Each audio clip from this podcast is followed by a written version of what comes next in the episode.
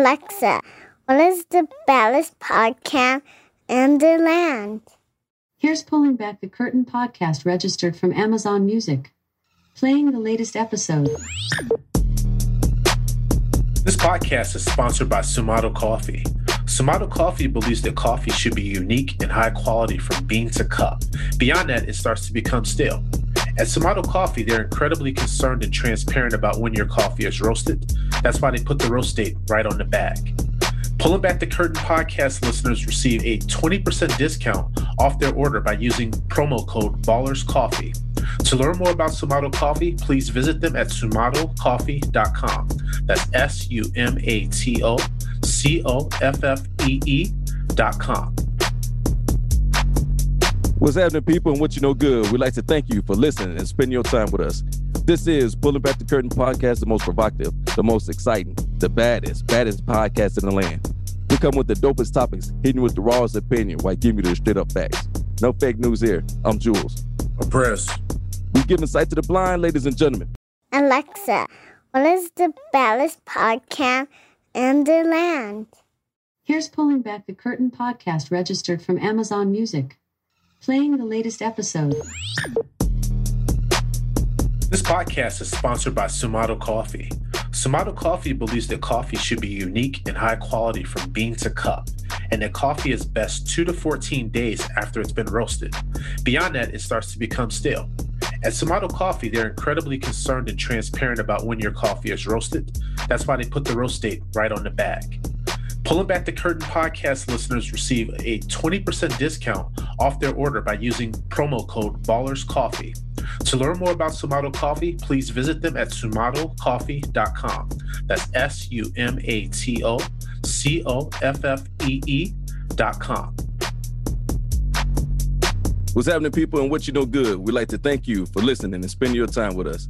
This is Pulling Back the Curtain podcast, the most provocative, the most exciting, the baddest podcast in the land. We're in you with the dopest topics, the rawest opinion while giving you the straight up facts. No fake news here. I'm Jules. Press. We give a sight to the blind, ladies and gentlemen.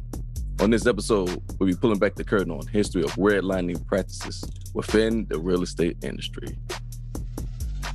Press, what's popping, baby? Chilling, man. How was your uh, holiday, bro? Man, it was good, man. I, I worked, but we had a nice little spread at work. Afterwards, went over to mom's, ate there. And so it was, man, I was stuffed all day, man. It was good. What they uh they hit y'all with some of that honey baked ham over there at work? Ooh, man, we had some ham, some turkey, some man, you name it, some some rolls, desserts, everything, peas. Man, my God, boy, I love this time of year, man. Shit, sound like you ate good over there, fam. And then and then afterwards, one of them, you, you know, you got to have mom's cook. Yeah, man. Unfortunately, I didn't get none of mom's cooking, man. Mama, she was uh she was at the crib by herself, man. I, I sent I sent um a delivery for her for her to have a meal or whatnot. But uh Okay. yeah, she, yeah, she didn't she didn't want anybody to come through, man. She's like, hey, you know what? She's I want to be, you know, safe with this thing. And she said, Hey, we'll see what happens with Christmas. So uh Oh no, I got you. yeah, so we, we, we, we yeah, we checked on her, but yeah, man, she she wanted to she wanted to play it safe. But Uh uh, oh, what would you send over there to her? Man, you know, we had to hook her up, man, turkey, and it, it, we get we sent her some mac and cheese and all the fixes, but it ain't her mac and cheese. You know what I mean? She she makes some of the, the best mac and cheese ever, bro. Is it how many cheeses do she use? Man, dude, she uses like probably about five or six of them joints. Wait, man, you talking about some cheese, boy? Ooh, I gotta have some of that, man. Yeah, man. You know what? I'm surprised you never had none. Yeah, man, she I th- love some mac and cheese.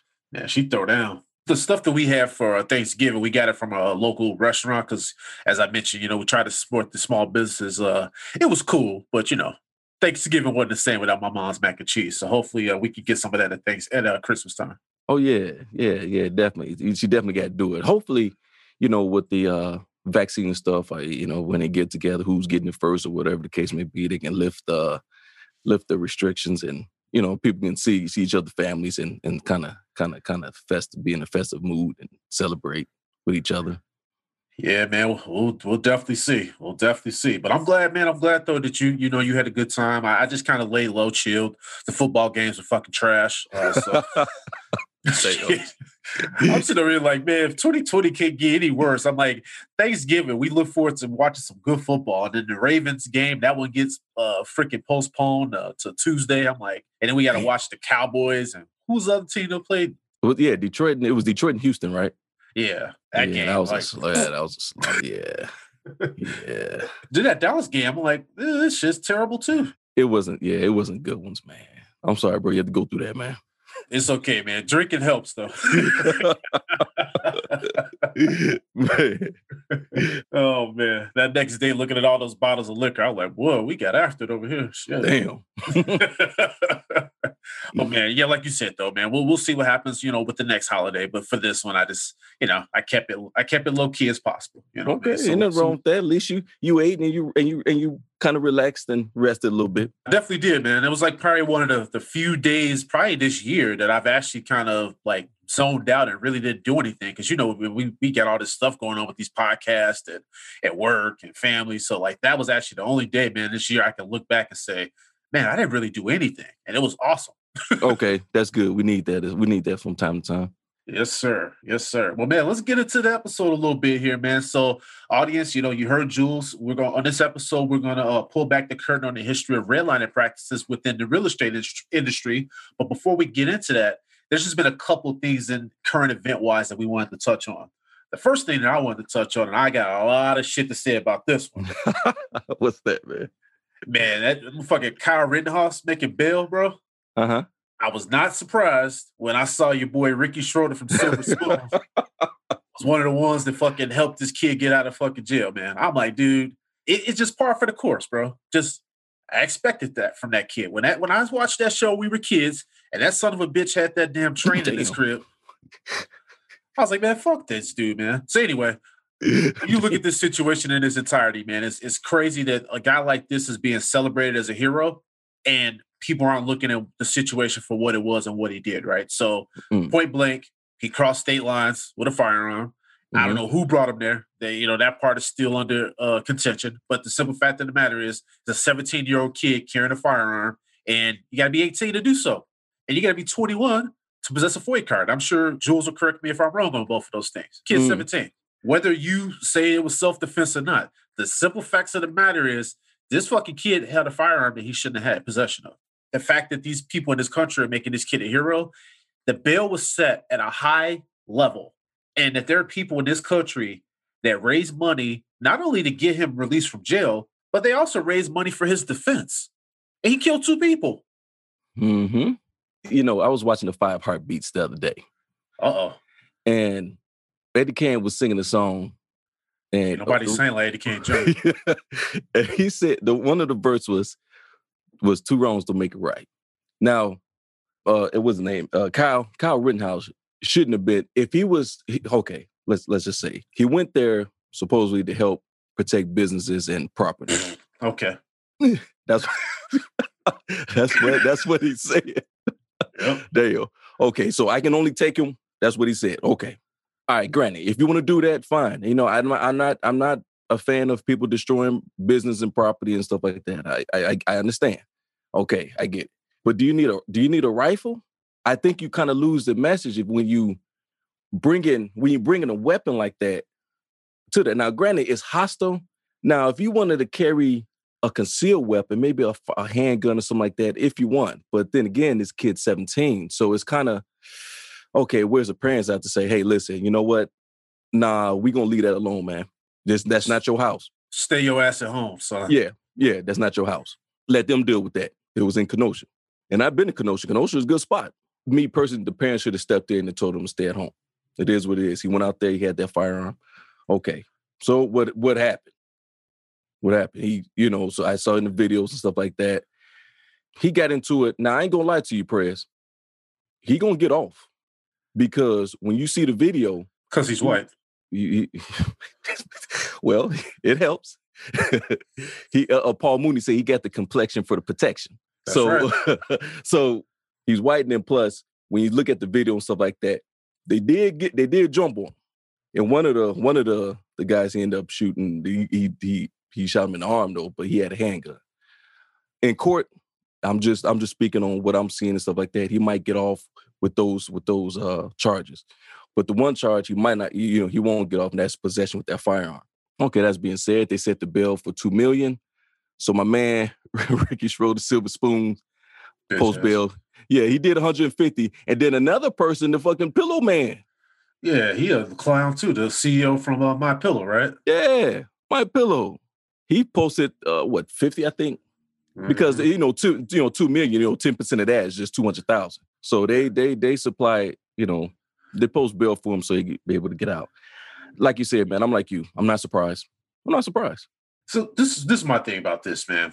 Mhm. You know, people have all this fake outrage over destruction of buildings. I mean, you just brought that up and, and the things that happened during the civil unrest. Fuck that shit. This man killed people. I don't give a fuck if he was getting his ass whooped. You Mm. know, self defense is one thing. Fucking Mhm. fight. What happened to that? Remember back in the day, you and I, we got into it with people. What happened if there was a confrontation? The first thing you're doing is you're gonna shoot somebody, bro? Right. I'm not right. Exactly. That's why I said he should have stayed at home. But if Yeah. he didn't, if he went there, he shouldn't have that gun because you only you sending a bad bad message anyway. While you standing out there with it, you talking about protecting buildings that's not yours and property and stuff. It's not yours. It's not your house. If you want to help, that's fine. You know, that's fine to help to kind of keep the peace, talk people down and stuff like that, break up fights or whatever the case might be. Tell people, hey, don't throw that stuff in there. Okay. But when you, you send a bad message, when you stand out there with that with that assault rifle. Right. Because to me, I see you with that. And even I'm just going to even take it a step further. When I go to Bears games, pre COVID, obviously, listeners, but you walk past that damn museum campus and you got cops there Mhm. holding them ARs. And I'm Mhm. like, son, I'm just going to the football game. Like, what's going on? We in Beirut? Whenever I see that kind of stuff, bro, it just kind of like it raises your senses a little bit. So now you got this kid walking around with this goddamn AR. and Mhm. you know, it's no surprise to your point, Jude, that something kicked off. You know, whether you know people were fighting with him or whatever the case may be. All I know is that two people are dead now and another person got injured. I do know that the father for one of the victims, he actually asked for them to have the bail set even higher because he said, mm-hmm. "Look, this kid's a flight risk. If he would travel across state lines to do what he did, how can you guarantee that the kid's not going to go somewhere?" And now we see that he's got financial backing and he even picked up a coffee sponsor. Yeah, yeah. So how the hell Damn. how the hell do we live in a country where people are more outraged over destruction of property, but a human life is taken, and we're gonna sit here and call this guy a hero, but also he gets a sponsorship out of it. Yeah, that's what a the fuck? that's rough right there. You, you- uh, another thing I don't like about it, man. I mean, you know, this case right here take on it's it's it's a political overtone over this, man. I mean, you get supporters from BLM and other people saying, you know, you know, calling Rittenhouse a trigger happy white supremacist. I'm just quoting what you know what they saying. Rittenhouse, Kyle, he's just saying he was just guarding buildings. He wasn't. He's not a racist and nothing like that. And you know, just trying to stand for self defense. So automatically, it's, it's taking on this this this thing where there's there's sides instead of right and right and wrong and wrong. There's sides to this. It's either he's a racist or is he protected or he's just self defense using just self defense. And and I hate this because now you, the whole world is seeing this, and now it's it's you know you get this two sides, like I said, and it's and we need to educate and see what's going on here. Like he shouldn't have he shouldn't have that gun, like we're saying he shouldn't have that gun. Hell, he shouldn't even been there. No. Okay, if that's the case, okay, fine, we will deal with that. But here's the thing: when you're out there in that setting, it's it's hostile. You get fire and destruction, and people chatting, people are angry and stuff like that. Fire just make more fire, you know what I'm saying? Just create more fire and stuff. And that's just, you know, a scene that we we shouldn't have. I mean, this point blank, man. Yeah. And I was out in Kenosha this summer Mm-hmm. protesting because what happened to Jacob Blake, we could get into that on a future episode. I still think that situation was unnecessary, no matter what his previous crimes or whatever against humanity were. Mhm. That situation in itself was wrong. Like I said, I was out there. No one that I saw out there was tearing up any property. hmm The fact of the matter is, is that you have a small percentage of people that will take advantage of anything, right? And so what you saw those nights of destruction were just that. People were pissed off. They were angry because this stuff is a combination of the stuff that me and Jules have talked about on this podcast. This stuff isn't just because of a George Floyd or a Jacob Blake or a Breonna Taylor. We're talking about decades and decades of things that and conditions that have been placed on people of color, and people are going to snap. People are going to basically be angry. But what I don't like is that there is a different standard that is placed on a kid like Kyle Rittenhouse. We're supposed to feel sorry for this kid. That's the media narrative right now. hmm Oh, well, this kid, you know, his life is being ruined. Well, guess what? He made that decision to cross state lines with a firearm. He Right. made that decision to use his stimulus money to buy a rifle, AR. I'm just gonna say this. Jules is in law enforcement. I'm a FOID car owner, a concealed carry owner. I have multiple firearms. I'm not saying anything about anyone that wants to bear arms or Mhm. anyone that wants to protect themselves. But guess what?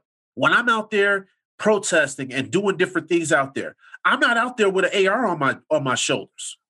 My weapons and my firearms are for me when I'm protecting my home and my family. That's the bottom line here. And so for people to compare what he did to someone that basically is doing self-defense, standing their ground, protecting their property, is something totally different. He stuck his nose in a situation that had nothing to do with him and he killed people.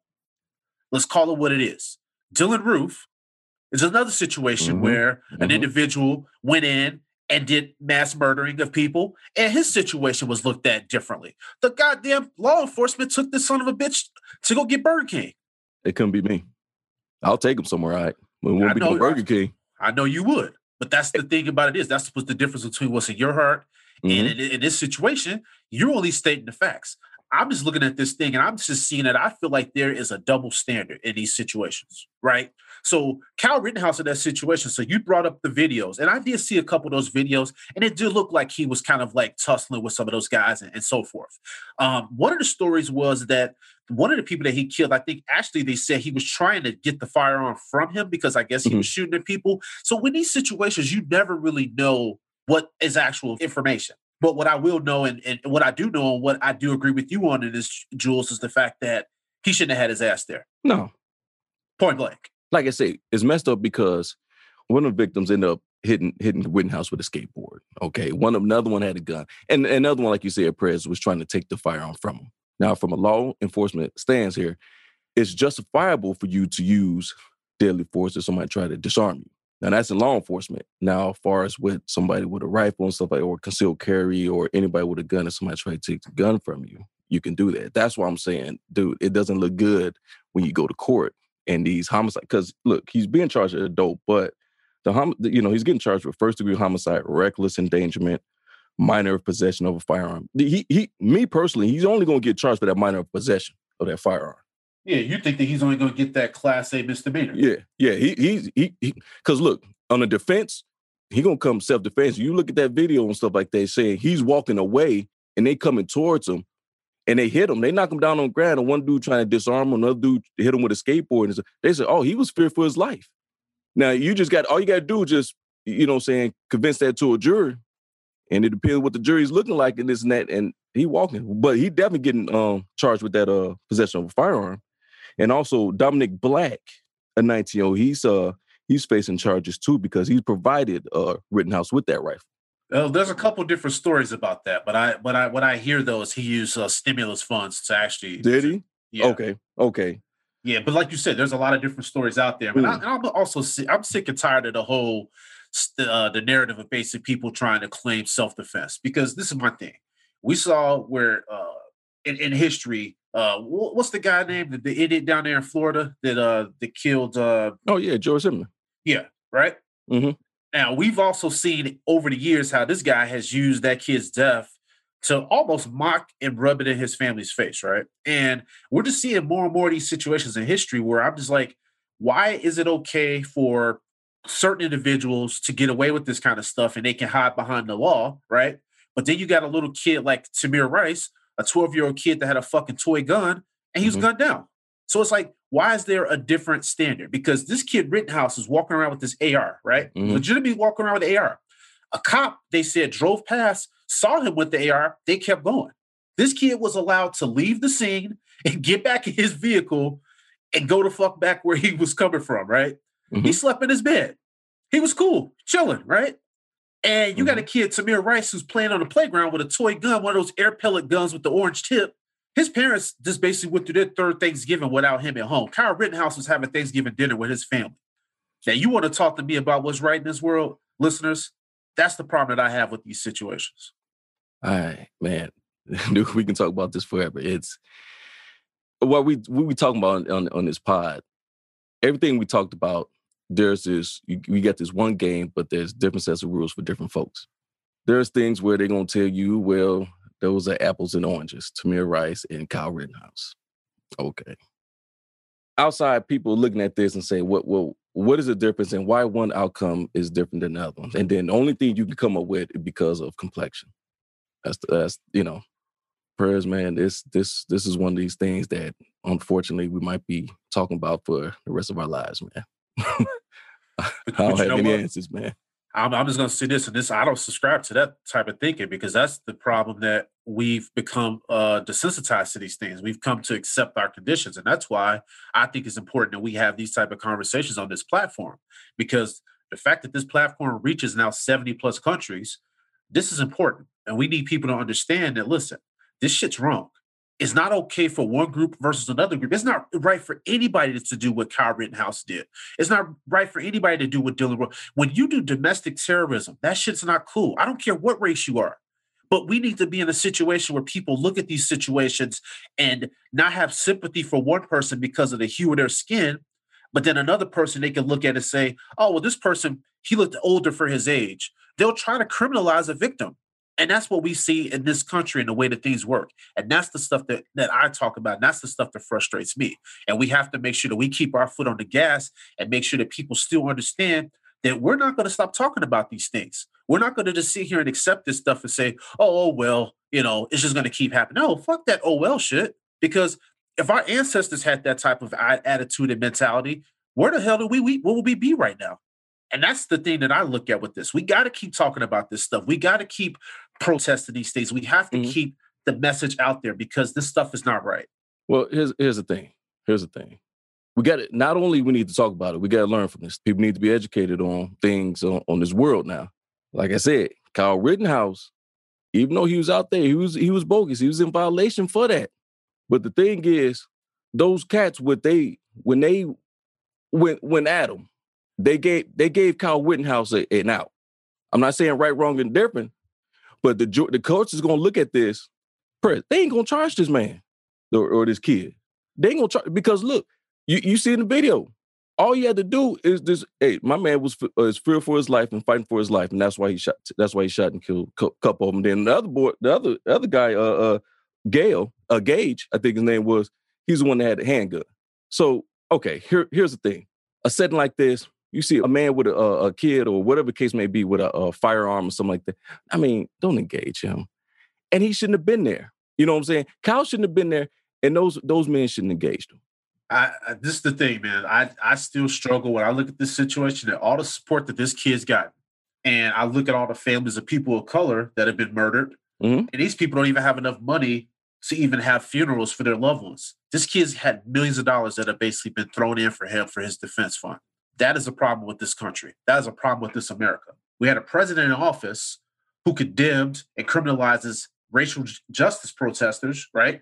He basically tries to call organizations that fight injustice and calls them Marxist organizations, but then praises white supremacist groups like the Proud Boys and individuals that do terrorist acts like what Kyle Rittenhouse did. Mm-hmm. And I still say he shouldn't have had his ass there. Mm-hmm. And I still say, whatever the situation may happen, he still pulled the trigger and he right. he basically killed two people. Now, to your point, I'm sure that the legal system is going to find some kind of way to help this kid because that is the way this legal system is because this legal system is not designed for people of color. And this is a known fact. This goes back into history. Listeners, if this is something that you dispute, I just educate you to go back and read through the history books, and you'll see example after example of how all white juries acquitted people that look like themselves when they committed crimes uh, against humanity. And so my big thing is when I look at this situation, the fact that we still have to sit here and watch this stuff in 2020 and still think in our minds like, oh, nothing's gonna happen to this kid because they're gonna find a way to get him off, right? Just like Jules mentioned here earlier. The mm-hmm. only thing that they're gonna get him on is the fact that he was a 17 year old kid that was carrying a firearm, and that's what they're gonna get him on. And the bogus things that they're going to come out with is they're going to try to tell you that this kid was in self defense. But if he would have had his ass at home like he should have been, then none of this stuff would have been even a, a situation. Right. Right. Now, see, that's why I say, A, he shouldn't have been there. And then if I see a dude, hey, press, I, somebody carrying a, a rifle, man, I ain't going to approach this man. I ain't going to approach that. Well, I already told you, man. When I walk to Bears games, I see that shit. I'm like, man, that shit make uh, me. I'm like, I ain't got nothing to do with you. Keep it moving. You know, mm-hmm. shit it weirds me out, but it's like, man, whatever. So I'm going mm-hmm. to the game. But you know, but like I said, man, just this shit, man, is just it's it's come to the point where the media, and I'm just gonna just just I'm just gonna be as clear as I can to our listeners on this. They will have you hate the people that are being oppressed, right? But then they'll make you forgive people who are doing the oppression. And so when I look at a kid like Kyle Rittenhouse, I'm not going to make any excuses for that kid. Fuck him. And fuck anybody that supports him and fuck anybody that raised money for him. Because at the end of the day, what he did was wrong. Because whether he was a, a white kid, whether he was a black kid, that shit's wrong. And it mm-hmm. shouldn't happen. Point blank. The fact of the matter here on this situation is we have too many of these situations that happen and there's no accountability for the individuals that that do this stuff. That's it. I mean, look at back in the day with Dr. King. Now, Dr. King was out here protesting. He was making things happen. But how did our government view Dr. King? They called him a communist. They had people in his own race that looked at him as a troublemaker. And that's the thing that's wrong with this community now, is because if individuals stand up and rise up, you have people over here on the side that are, you know, poking holes in the movement and this and that, and and it's it is this and it's that, instead of like saying, you know what, I may not agree with everything you guys may do, but you know what? Damn it, it's better than me sitting on the sideline and just allowing this shit to continue to happen on and on and on again, right? Right. So, right. J. Edgar Hoover, he labeled the Black Panther Party one of the greatest threats to internal security in the country. And you okay. know, Jules, that it had nothing to do with the fact that these individuals believed in armed self-defense, which is what everybody's going to let Kyle Rittenhouse hide behind. But the fact of the matter is, they offered free children's breakfast programs throughout the uh, the community. Right. That was the issue that he had with that party. Now, why is that? Well, see, here's the thing with J. Edgar with with the Black Panther uh, Party movement, he was right about one thing. They are a threat because they was using the Constitution in, in, in for their advantage. That, that's all. They was educated. That's why they was a threat. There was a, a, a, a black organization, a black group, who was who was educated. They had their pro uh, pilot program. They did uh, lunches for the breakfast for the kids. They was walking them to school. There was there was overseers of the neighborhood. Again, we talk about this stuff, stuff that's happened in the past. People leaving blueprints and marks to stuff that we should, you know, study and also do in today's time. But okay, we'll we'll get there. But that's why they, they was labeled threat because they was they was positive. They was they there was positivity. They was they was good as a good organization. There was an organization that was radical or or anarchist. No, they they wasn't doing nothing wrong. To your point, though, they were considered a threat because of the narrative that was placed mm-hmm. against them, right? Mm-hmm. And so that was to my point. You got to be careful that because the media will have you thinking things about individuals. Because when you look back in history, the Black Panther Party were the ones that kind of kept the neighborhoods afloat. Exactly. exactly. They kind of kept things going. They kept order. I mean, my grandmother used to tell stories. She grew up, uh, you know, I think it was like when she, when my grandfather moved from the South, they bought a, a house on like 44th, I want to say maybe 44th, 45th, somewhere in Michigan, somewhere like that, right? And they said those guys will be up and down the neighborhoods, making sure that, you know, the women will, you know, be safe to get to and from the bus stops. Like everything that these guys were about, they were about their people. Right. And to Jules's point, I, something that he brought up, and I want our audience to just think about that. We have these blueprint prints, right? But then over time, we just get further and further away from the examples that were set in front of us. And that's why I can't let a kid like Kyle Rittenhouse off the off the hook because the very argument that people are going to allow him to use is the same argument that people use against the Black Panthers and say that those guys were armed and they were this and they were that. Well, guess what? These guys didn't put their weapons on people. They just right. use their constitutional rights, like Jules said. Rights. That's all. That's all. So that's deep, brother. It's, it's deep. deep. and it's level. It is levels to this, and that's the thing. Man. People have to be ready for these type of conversations. You can't shy away from it and say, "Oh my God, you know, I I can't hear this kind of stuff." Because guess what? That's a privilege in that to be able to say, "Oh, well, you know, I, I, that's just something. It's, it's just too much for me to even think about." Well, guess what? It's because you don't have to deal with it because people that look like me and Jules, we don't have mm-hmm. that choice. And he's in law enforcement, so he yeah. has it even twice as hard. Yeah, yeah, it's a, it's a, it's a, it's a struggle. oh man, but see that uh, go ahead, Prez. Because you know what, real quick with the Black Panther, and that's why they was doing so. They was uh, positive and and and a shining light to the community and stuff like that. That's why you know the the CIA or whoever was responsible did what they did by putting that dope in the neighborhood. Now that's a different story. We can get into that in the future, but but it's it's it's it's a tactic that was that was that was messed up, and uh, that's the only way of getting that you know de- destroying the party that way. You know, so with with uh J. Edgar Hoover, he was upset and he was afraid of the rise of that Messiah. He was afraid of Martin Luther King and Stokely Carmichael and, and Fred Hampton, all them boys and stuff like that. Yes, because they they was unifying the people. And anytime you get unification and, and and these people don't understand that, they're fearful. right. And they do whatever they have to do to try to disrupt that and and and, and, and kill that. It's deep, brother. Man, like you said, man, it's levels, man. It's levels. There's levels to it. And I'll just say this, man. Not everybody's going to agree with what I'm getting ready to say, but listen, man, this is my platform and this is Jules' platform, Uh-oh. and we're going to say what we got to say here. So this is it. For any of our listeners that still question why people and players are out here kneeling, this is why.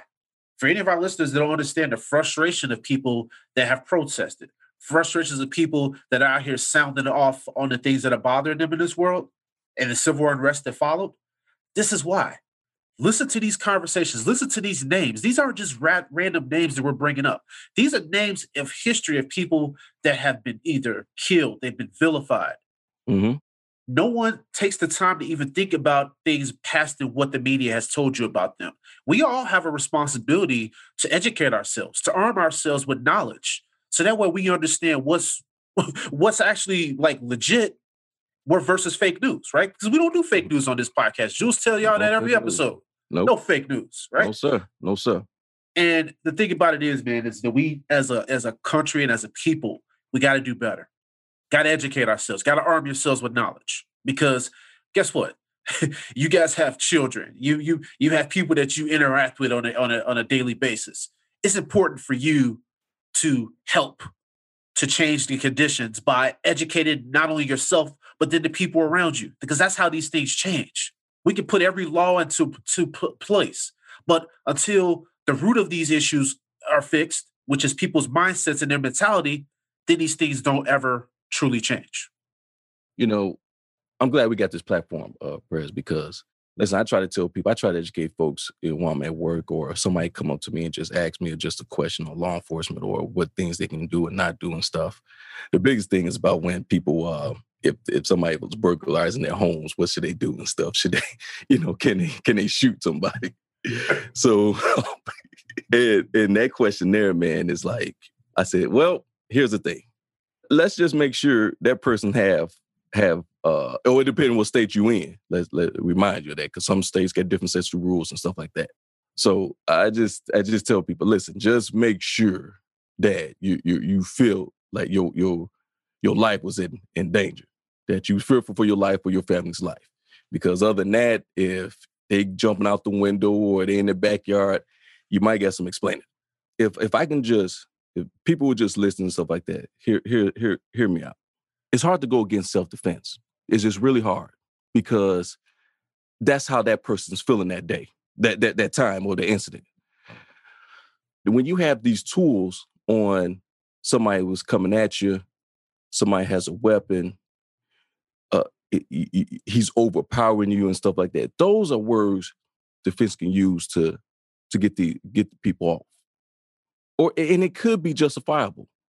So my thing is, ultimately, is avoid confrontation altogether if you can, or do a a a, a, thing what what King did. You can protest uh, peacefully, do things peacefully, but when you find yourself in a situation and this dude, you getting the best of him. It, here's the thing, like Press said earlier, cats ain't fighting down these days. So even getting into a confrontation, even if you aren't just going to throw hands, you got to be careful on people uh, coming back at you with something else. Which That's why I try to- which we- which we saw with King Von. So with yeah. right, right, right. I'm just talking. I'm just talking freely on just if you can just get away, if you can just just de-escalate and, and just get away from the confrontation because it, it's never going to end well. It's never going to end well, man. And it's just messed up because, like you said, Press, this boy shouldn't have been there and get two people dead and one one person arm he won't he lost the use, use of his arm. Right. And for what? Because let's be honest, the three guys was out there protesting for for uh Jacob Blake. I don't know these. I don't know these guys. I don't know if they was out there for him or they was on something else. I do not know. But that part doesn't matter. But, right, right. I got you. I yep. got you. And then Kyle, he was out there. He was out there doing what he doing. He's he said he was protecting property. Okay. Sure. Right. but in the long, and you look at the, you look at this thing. Oh, we got two more people dead and one injured, and another one might be doing well. You know, well, we'll see. We'll see. Might be doing time. And all, and all for what, man? That's why it's always best. The best approach is always talk things out peacefully, have a peaceful protest or a peaceful dialogue. And you know what I'm saying? Like I said, you can always disagree, agree to disagree. But when you start bringing guns and stuff to the situation, it, it just it, it won't turn out well. And the last thing I'm gonna say about this, before we get into the, the the nuts and bolts of the episode, is it sounds good when it comes to people saying, you know, peacefully do this and peacefully do that. But we've mm-hmm. seen in our, in our in our country's history that that doesn't always work. I mean, we talked about just recently with the um, our episode on Black on Bloody uh, Sunday. Mm-hmm. Those individuals are as peaceful as they got, and they got their heads knocked off, right? We saw what Colin Kaepernick took a knee to bring awareness to police brutality in this country, and he was vilified in this country. And then we mm-hmm. have a mm-hmm. person like Kyle Rittenhouse that is shooting people for whatever the circumstance may be. We can get into the minutia of it, but the end of the day is two people resulted and two people ended up being dead because of his actions, right? Mm-hmm. But we're not dealing the vilification, but an individual took a knee. So one thing that I would just say is people are going to always find a way to nitpick something when you're bringing up something that they don't want to hear. So my point is whether you're doing it peacefully or whatever. If it's subject matters that people in this country want to just pretend that they're not uh, that they're not problems, they want to sweep these things under the rug, then they're going to pick and choose. They're going to nitpick things, and that's what we've seen in this history. And I think that it's important to not allow people to tell you how to demonstrate. You demonstrate the the best way that you see fit, because if it demonstrates results and and and, and um and actions that changed conditions, then I'm all for it. Because we saw how this summer, how the conversation had never been that vibrant in the way of social justice initiatives. Now, the one thing I'm going to say to you, Jules, is I thought that a lot of corporations were a little fake and phony in the fact that they were, you know, jumping in on this stuff because it was a flavor of the month. This isn't a flavor of the month for me. I'm a mm-hmm. black man in this country. I'm going to continue to be a black man in this country. So because for three months you know, certain people thought it was cool to jump onto slogans. Well, guess what? It's not a slogan for me. This is a, my life. I'm going to use our platform here on Pulling Back the Curtain to make sure that we continue to push this message forward. And that's pretty much all I have to say about this. And I'm done with this subject because okay. the thing about it is we can nitpick the, the ins and outs of it all together. But at the end of the day, Jules and our mm-hmm. listeners, you guys know what it is. and that's, that's, that's it. All right, I got you. Hey, sounds good with me, man. That was a good segment there, bro. That was a good segment, man. I mean, hey, all we said is all we said, and, and we'll see what happens, man. I mean, you said it beautifully, man. I I have nothing else myself, bro. well, like you said earlier, man, uh, on this episode, man, we're going to get into redlining practices within the real estate industry. So, for mm-hmm. any of our audience that may not be familiar with what this stuff is, we're going to on this. This is going to be a two part basically episode. So this is going to be the first part of that conversation. But what we're going to do is we're going to give you guys the history of what these redlining practices are, right? And kind of what they meant to uh, African Americans and people of color in our history. So a lot of people realize that back in the day, uh, there was a, a, depression that happened over the, the entire country. So our system was really uh, depressed and it was collapsed. So the FHA sought out plans and ideas to boost the market for single family homes back in that time. So they hired an economist, and he was like a person that had wrote like this major paper, right, on a hundred years of land values uh, in the city of Chicago. So this was someone that basically ranked various races and nationalities by order of their desirability, right? So you guys could already understand the way that this situation went. So in his ranking system, he said the most desired uh, people were of English, German, Scottish, and Irish des- descent. And he said that the least desirable people at the bottom of his list were blacks, and Hispanics, right? His oh, goal Wow. was to improve the accuracy of real estate appraisals. And the reason why that was important was because there were corporations back then that were looking to standardize the process for making mortgage loans. They were looking to avoid undue risk, right? Because you got to think about it during those times, the economy wasn't as strong, right? And so a lot of these organizations were trying to make sure that they were making profitable loans. It was also a thing that they were looking at back then to bail out any homeowners that lost their homes during that crash, right? So, what Hoyt and some of these organizations did was they mapped out in various cities across the, the country, they divided neighborhoods into various risk categories, right? And they were based on ethnic hierarchy and they were coded.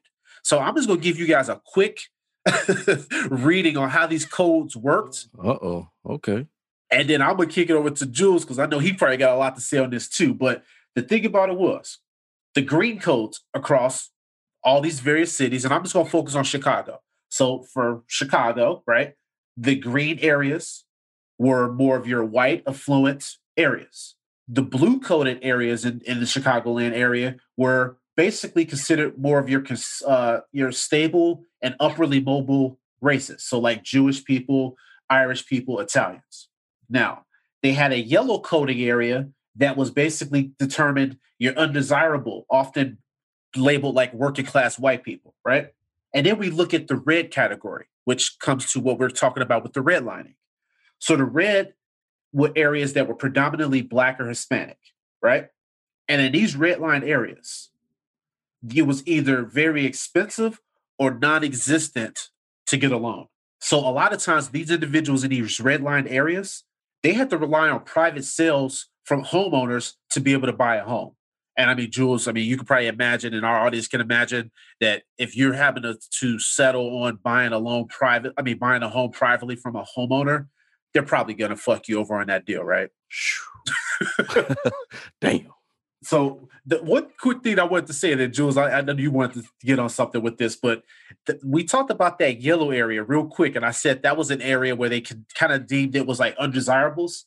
But Hoyt put something in the policy where he said that even if those white people were in those lower rungs, he believed that once they conformed to the American standard of living, that they would be fine and they would be trustworthy, right? But by contrast, he said the blacks and Hispanics had no chance of overcoming their situations and just felt that they were uh, undesirable loan. Now, Mm. just think about that audience and Jules. I don't know if you had something you wanted to touch on with that, but that was a lot of information that I put out there. And I just want you guys to just understand that these practices were put in place because there's a system that was designed to say, hey, our system of loans and, and our economy is not operating so well. And we need to put a standard in place to make sure that we're protecting ourselves. And by them putting this standard in place, what did it do to a, a, a population of people? That's the thing that I want you guys to think about. Wow. So, man, that was while I'm sitting here listening to it and color coding and what's who who's wealthy, who's not wealthy, who's uh, middle class or low class, and where we've putting people, where we segregating people, whites, blacks, Hispanics, I, uh, Irish, Polish, and stuff like that. Man, this was methodically thought out. So, it, what you ex- expressed there was so. What is redlined? And is this systematic? You know, this is it's systematic, right? Yeah. a denial of services by the by the uh, federal government and local and stuff like that of the private sector. Okay. Now, in 1960, this scientist, sociologist, I'm sorry, John McKnight coined this term redlining, and it defined as the discriminatory practice of violating, you know I'm saying, voiding investments on communities with unfavorable or high risk demographics, typically, typically in your minority population, or what you had just totally broke down. And you said that when was that? When was that put in place? Uh, Press. Well, I mean, this was in the 30s when that, That was, was put in- into place. Uh, we can go back. We can. I remember when we had the projects and stuff like that, in in, in the slum parts of Chicago, and that was in the 1930s that that brother put that out there, and it still affected back. back what what I'm going 90s, because they just tore down to them. They just tore down the projects just just what thir- what 30 years ago. True. When I look at this, though, that's one of the things. But one thing that I wanted to just touch on real quick when it comes to this whole thing and why this redlining was just really uh, detrimental because you got to look at this. And I even think about the area that I grew up in. Um, Mhm. my, when my grandmother, when they moved from the 45th in, in Michigan property to uh, the Avalon Park area and the Chatham area where they ended up basically settling, she mentioned that when they first moved into that area, the area was a mixed area. There were white families, there were a few black families, and so basically what she noticed was is that as more and more black families started to move into those neighborhoods, that the white families picked up, sold their homes, and they left. What was happening was real estate agents were basically going to these white families and basically telling them, hey, you need to get out of this neighborhood because the value of this neighborhood is going to go down because of all these people that are coming in. And so, out of fear, and also because they probably didn't want to live around black people, these individuals left. Shame on them. And the thing about it was, this is nothing that we're not seeing that still happens today. Because just imagine some of these areas that they've basically put on this map that are supposed to be these green areas, right? Now we know people that live in Chicago, you know the areas in this city that are Mhm. basically affluent. You know that the, the the demographics of those neighborhoods are predominantly Caucasian individuals, right? And then you look at a situation where if a black family were to try to enter one of those neighborhoods, it kind of like you have your neighbors looking. They would be wondering, "Oh, what do they do? How Right. do you? They're, they're like they're ch- they're checking you out, right? Well, you got to prove yourself. Exactly. you got to prove yourself to be in that neighborhood. But yeah, go ahead, Press. I'm sorry, man. But you that's hundred percent spot on, and I'm glad you said that because that's exactly what happens, right? They start sizing you up. What do you do for a living? And all this other kind of stuff, right? But then when when each other, when people that look like each other, nobody worries about that. I, I often think about the story that uh that Dave Chappelle talked about on one of his comedy specials. And he said, dude, I'm the best comedian in the world. And that's why I live in the community that I live in. And he said, guess who my neighbor is? And his neighbor's a dentist. Nice. And if that don't put it into perspective for you Right. guys, this is why we do these type of episodes. this man's number one, he's number one in what he does in his craft. And he stay next door to a dentist. Boy, hey, you talking about you talking about humility, man. Humble, man. Hey, he like Chappelle said, he ain't got he all right. He the greatest co- comedian in the world, but he ain't all flashy. Like I said, what I what Ohio? Where he stay? Ohio? yeah, Ohio. Hey, have a farm in Ohio and just and just regular, Yep. He got a ton Yeah, of he- acres though. right? Yeah, yeah. Hey, that brother. Hey, but you know, Press, you you brought up what the effects of it, man. I mean, you know, the effects of of, of this here, where schools in these black neighborhoods and uh, uh, Hispanic neighborhoods get less funding. Yep. less funding schools because you know you have lack of education, crime rate is high. Black kids who who live in these undervalued homes inside undervalued uh, school districts are become more vulnerable to to criminal to the criminal justice system. It's a vicious cycle. Bad schools, bad homes, bad education leads to bad jobs, lead to lead to life and crime. It's messed up because, like you said, with the with them mapping out this way and pretty much setting it up, the system pretty much set it up for for people in these in these communities, uh, black or Hispanic stuff like that, to fail. You're not investing in these communities. You're not putting money in into these communities, so you're not getting the best of anything. You're getting hand-me-downs, rundowns, and stuff like that. Not the best materials, or the case may be, and you're not set up for life. And but they want you to be this law-abiding citizen, this this good stu- uh, uh, a good student or a good person and stuff in the future. But you're always used to to crap. And but mentally they want you to be cool with this. But how can you be cool with this? Or how can you get ahead? Oh, again, I'm sorry. It was it was it was placed this way. So the whole plan was for people minority, I hate to use it, blacks and, uh, and Hispanics too, never to get ahead. Is is what I'm thinking. I might be wrong. I don't know. I kind of feel like uh, from where you're coming from it's true because if you put practices into place and if those patterns lead to disinvestment in your communities, right? If the lending practices keep home ownership amongst people of color from happening or even being a thing, then what do you think is going to happen?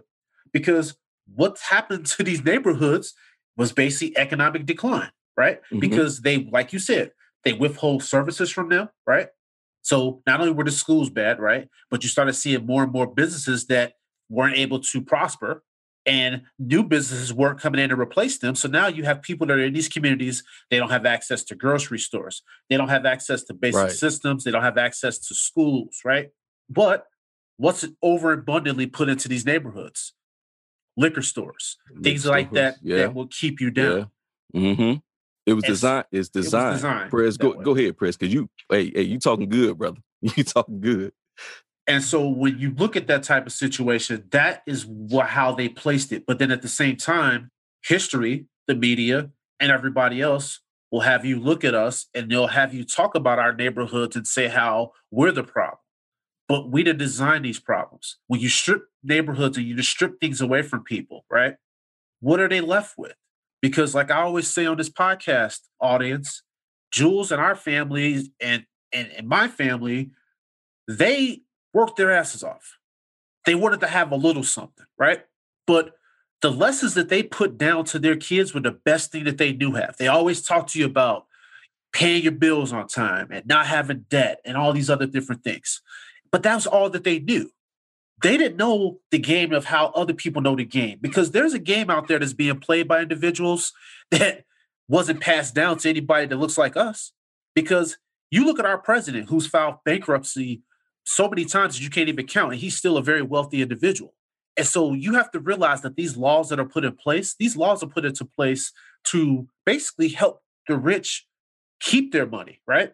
Because then they can hide behind tax laws, right? They can hide behind bankruptcy laws. They can move money. They can leverage debt. And those are the things that aren't taught to us, right? But that's all consequences of this redlining because that's the education. Because you get the education by having the exposure. If you didn't have the home ownership at those times, then how were you to learn their game, right? And that's the thing. Even to dates, people say, I can't believe that they do XYZ to their community. Well, guess what? These individuals don't even own that community. Think about the home ownership numbers that are in the city of Chicago. You have more people that rent, which is why it's really awesome that you have organizations out here that are trying to start up programs to get more people of color in inner cities to own their homes, because that's the beginning part of how you change these conditions. I think the numbers uh oh, people that actually own their homes, I as far as African Americans, I think it's less than thirty percent. I think if I was I was looking up, try to do research on it. You correct me if I'm wrong, Press. It's not a lot. But as you said, the, the key is to to to own your to homeowners. Homeowner, you can you care about your neighborhood. Own a home, own a business, or whatever case may be. Own lots. You owning something. You own your home. You own your lots. You own some schools. You own some property. You be able to to take care of this neighborhood. You dictate what's what's going on in this neighborhood. You know what I'm saying? You're gonna get. You're gonna be. You're gonna know the community. You know the people who, who's gonna be in these communities. You be able to help people. You get to employ people. And another thing you get to do. These homes is yours, and you can pass it down. Now we're gonna get this in the in the future. Uh, we're gonna talk about this in the future uh, segment of what happened when when when Big Mama owned these homes and then the bank ended up getting it back. But that's that's for a future future episode. I was just gonna say this, man, just flat out. When I when I look at this whole situation, it is is bogus. Now I'm gonna say that the racism that happened within real estate, it, it just to me it illustrated how these institutions basically basically used a lot of this stuff to sanction and almost make it over time okay uh, for individuals to do this to people of color, right? Mhm. It became this idea in people's heads that a white neighborhood was considered a good one, while a black neighborhood was considered a bad one. Now, I'm just going to say this to our listeners. You don't know how many times in my life, whether it was in school, high school, college, or even professionally, where you hear people talk about different neighborhoods in the city. And if it's a neighborhood that's basically predominantly African American, they will basically try to find a way and tell you a way that why this is a bad neighborhood. And these people have never even stepped foot in these neighborhoods. They have no idea what these neighborhoods are. But it's because the way that the system's designed is designed for people to have these stigmas in their mind about certain zones and certain areas. And this is a bad area. And, and the only reason why they say that is because it's predominantly black. Like we're not people that are out here that own, that we're not people out here that worked hard and we want to have something as well. And mm. I think that a lot of these redlining situations cause a lot of prejudice and stigma in the minds of people when it comes to these neighborhoods. No, I think you're right. You know what? We we talked a lot today, man. One thing we can't get around it is that in minority neighborhoods, black or Hispanics or whatever the case may be, in these neighborhoods, always have a, a, a bad name. And we got to get away from that. But who control that narrative? The media control the narrative, and people in, in, in politicians control the narrative. It, it was a saying. I was watching the uh, I was watching documentary on the uh, Tulsa, the, the the Greenwood district, and one cat said, I always remember. He said, "If you're not sitting down at the table, then you're on the menu." Dude, he said that, and I was like, "My God." and you're right. When they did, the, when they drew up the maps and stuff like that, how you eloquently put it, we wasn't invited to that meal. We we was on the menu. That's right. And now you you see the results of it today. So we know what we got to get invited to these dinners and You put somebody else on the menu. Uh, no, I'm just playing, y'all. I'm just, I'm just playing. We ain't putting nobody else on the menu, but we gonna put on the menu where everybody can live in a place and neighborhoods and stuff where everybody want to live at. You know, you're right. Black, you know, say just because it's a black neighborhood doesn't mean it's always a bad neighborhood. It's plenty Right. of black neighborhoods around here just have money and it's beautiful homes and well kept uh, lawns and stuff like that. It's just the, the narrative people putting out everything black is bad. That's been like that since since the beginning of time. And, we like got to change that narrative, man. we do got to change that narrative. And one thing I want to piggyback on when you said we need to start being invited to these dinners, I said we need to start hosting our own fucking dinners. Oh, dude, even better. Even better, Press. I'm sorry if I went off. I went off a little bit, but if- even better. Even better. We can host our own dinners, own parties. But the thing about it is, when you look at the ruins that happened over time, a lot of these neighborhoods they crumbled. You saw nothing but empty blocks, right? And I mentioned earlier, a lot of these places didn't have access to banking and healthcare and things of this nature, right? Mhm. But let's also talk about the employment opportunities in these areas, right? So if you're saying if we're saying how the businesses started to leave and they started to go away, then do you think that the people what are they doing for work right? Because no business is going to relocate in the area where the property value is being uh, decreased because of what they're doing to the real estate thing by you got to think about it. They purposely undervalued those communities. So a business is going to say i'm going to come in here and invest because they're like no that's a loser proposition and nobody's going to do that Ain't no money. no there's no money in it Mm-hmm.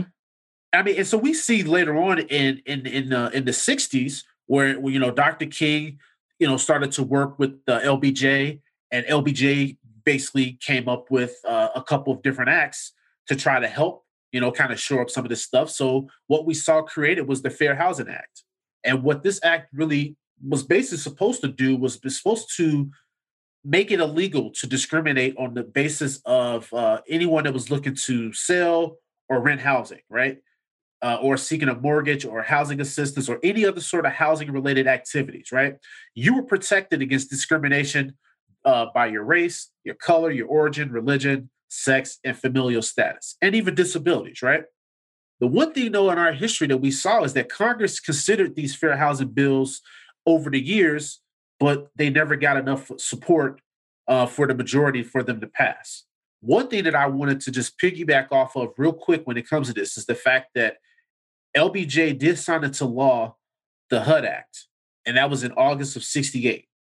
Mm. And for our audience, I want you to just listen to these words. When he put that law into place, he said, Today, we're going to put on the books of America law what I genuinely believe is the most far-sighted, most comprehensive, the most massive housing program in American history. And what this was was this law was just basically his way of trying to even the playing field and trying to remove that racial discrimination within the uh, the, the the real estate industry. And honestly, when I look back on history, when it comes to that Housing and Urban Development Act of '68, I think that that's one of the the laws that a lot of people don't really talk about. You got to look at this. One other thing that I want to touch on is all the the fair housing talk, right, from previous decades and all the different fights and the battles.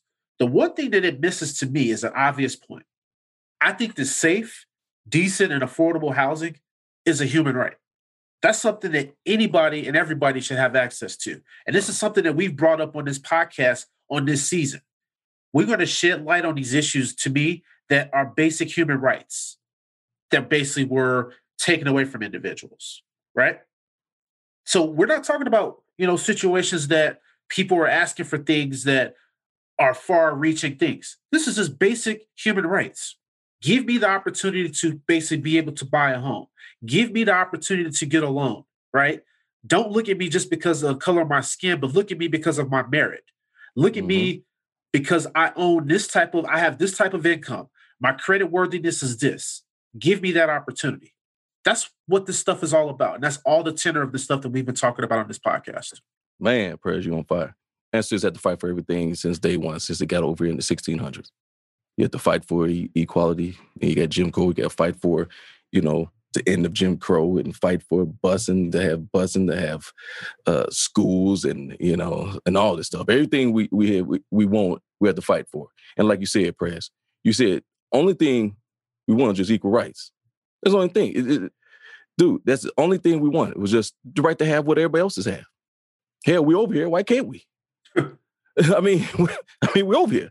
So okay, one more thing on the books of you know, like you said in '68, you know, when and when Johnson had put that in uh, in order, it was a week after Martin Luther King was assassinated. He uh, signed that, you know, the Fair uh, Housing Act, and that's just like you said, prayers to help create, you know, limit discriminatory practices related to landlords and tenants in housing. Right. You know, the act was, you know, it's the principle for every for every American that should have equal opportunity.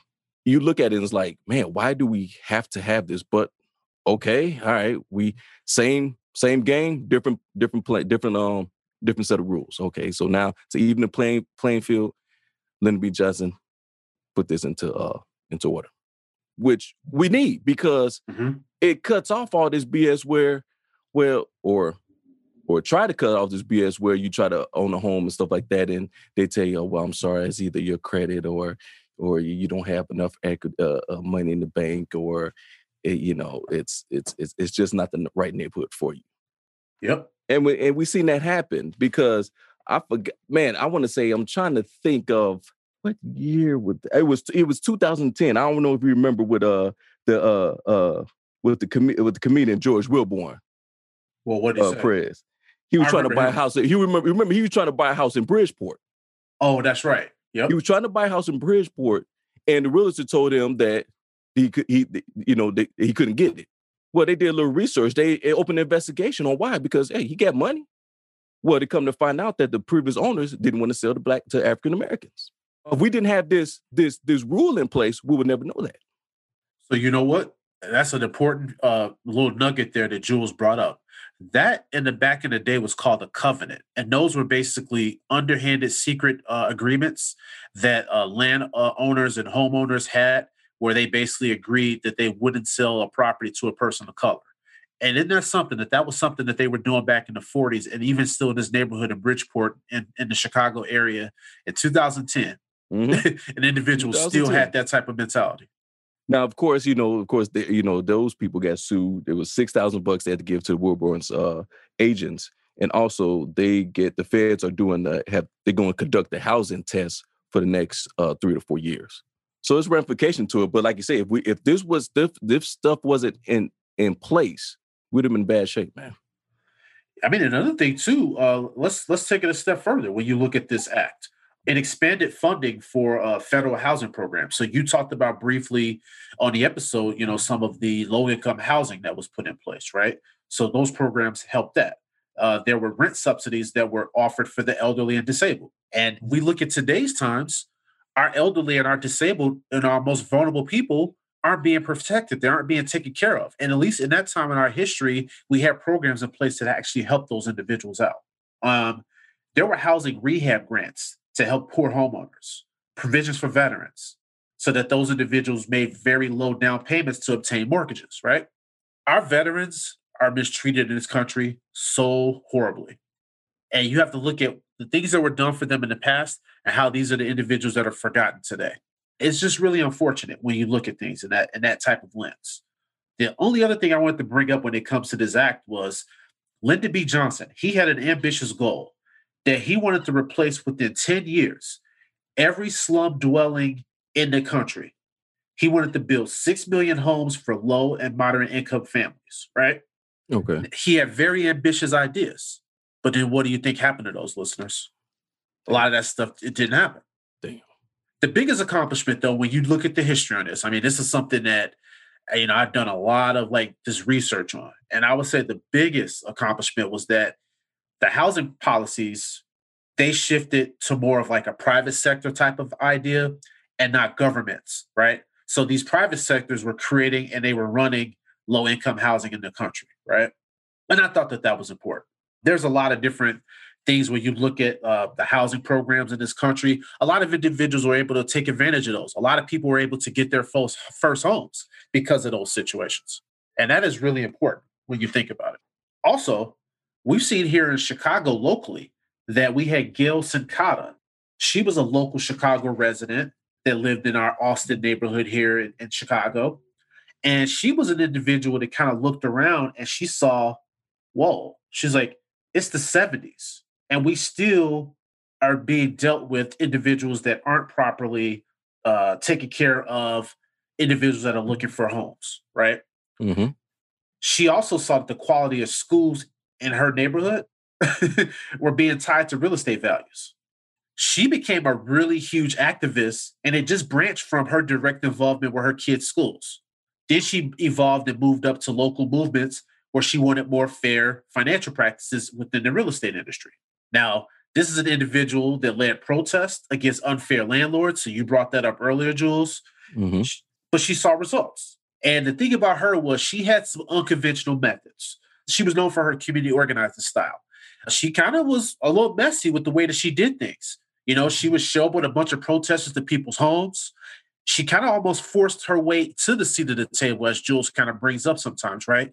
She was one of those individuals that she let put things in your face and she didn't allow you to skirt things under the rug, right?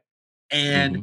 it was really awesome when you kind of looked up research on her and saw, like, man, she was not going. She basically was one of those individuals that was very confrontational in her approaches. Uh, she would show up to, like I said, people's homes, offices, headquarters. and for her, it was anything that she had to do to get your attention, anything that you she had to do to basically get uh, recognition for a cause. Gail was going to do that. She was instrumental uh, in the passing of the Home Mortgage Disclosure Act. For anybody in our audience that doesn't realize, that basically made sure that financial institutions were basically transparent in any data in regards to real estate sales or any sort of real estate transactions. They had to make that information uh, public, right?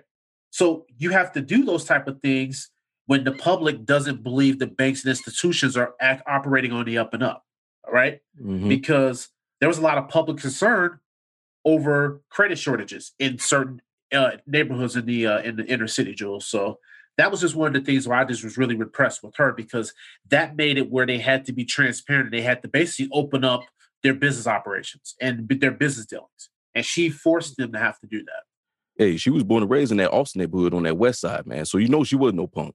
No. She wasn't no punk, man. She even threatened to uh, hang loan shark sign over the Federal Reserve board in Washington.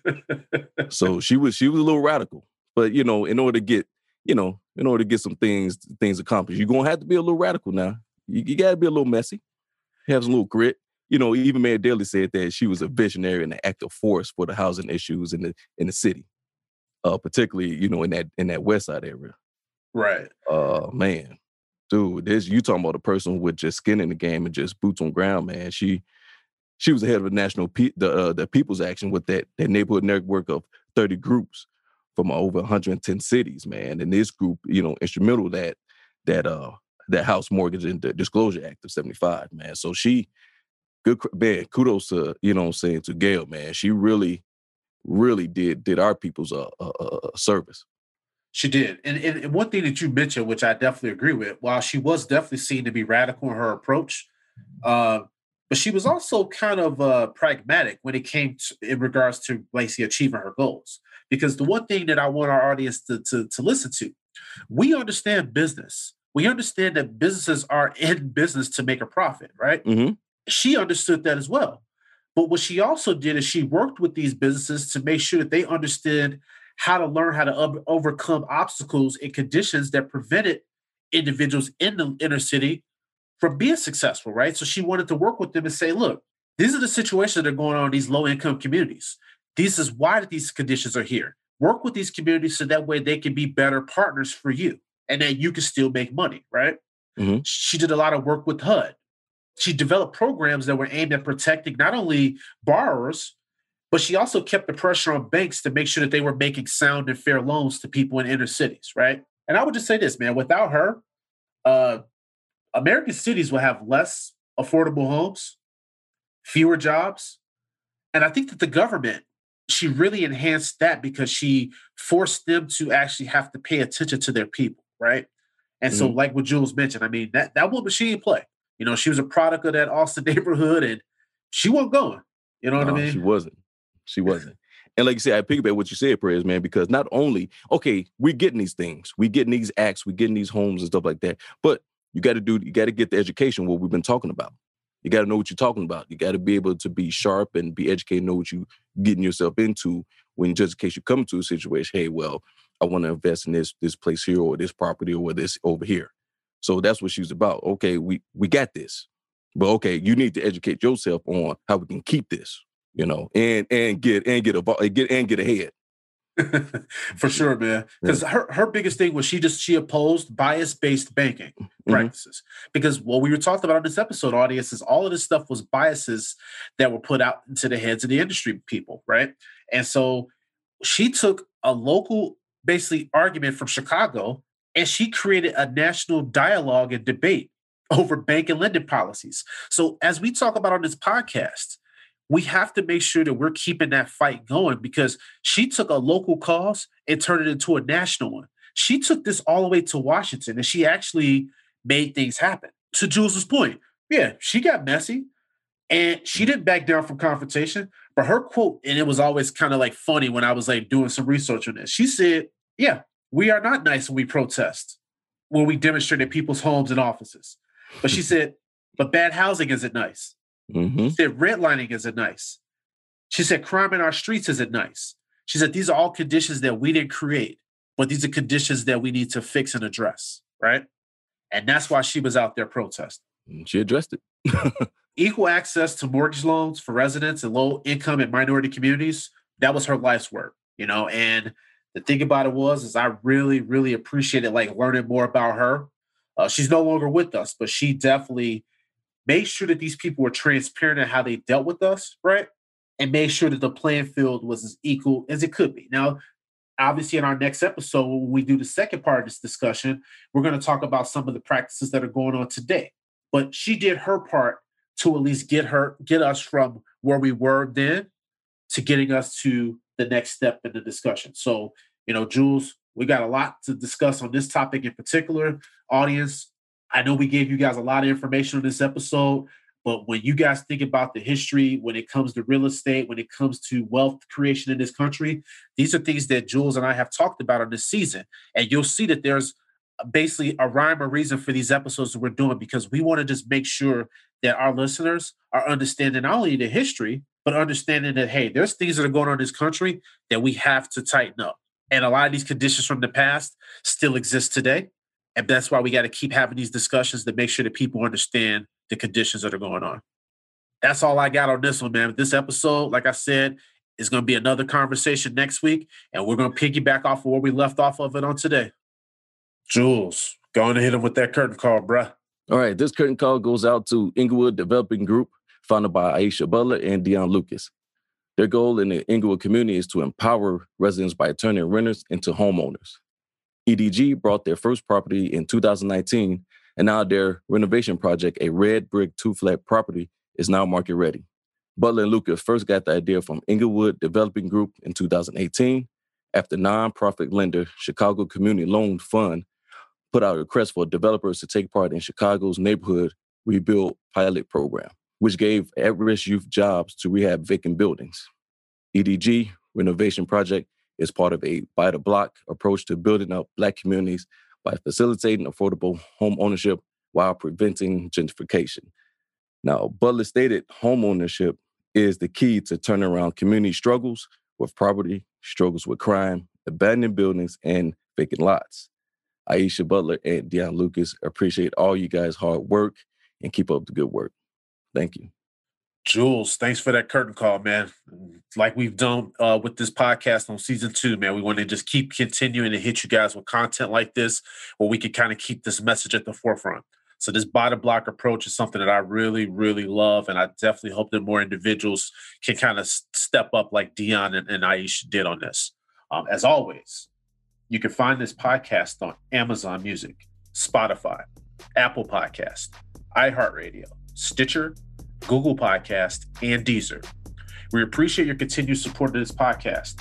Without you, we wouldn't be.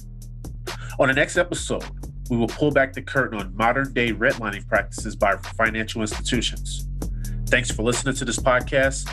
Peace.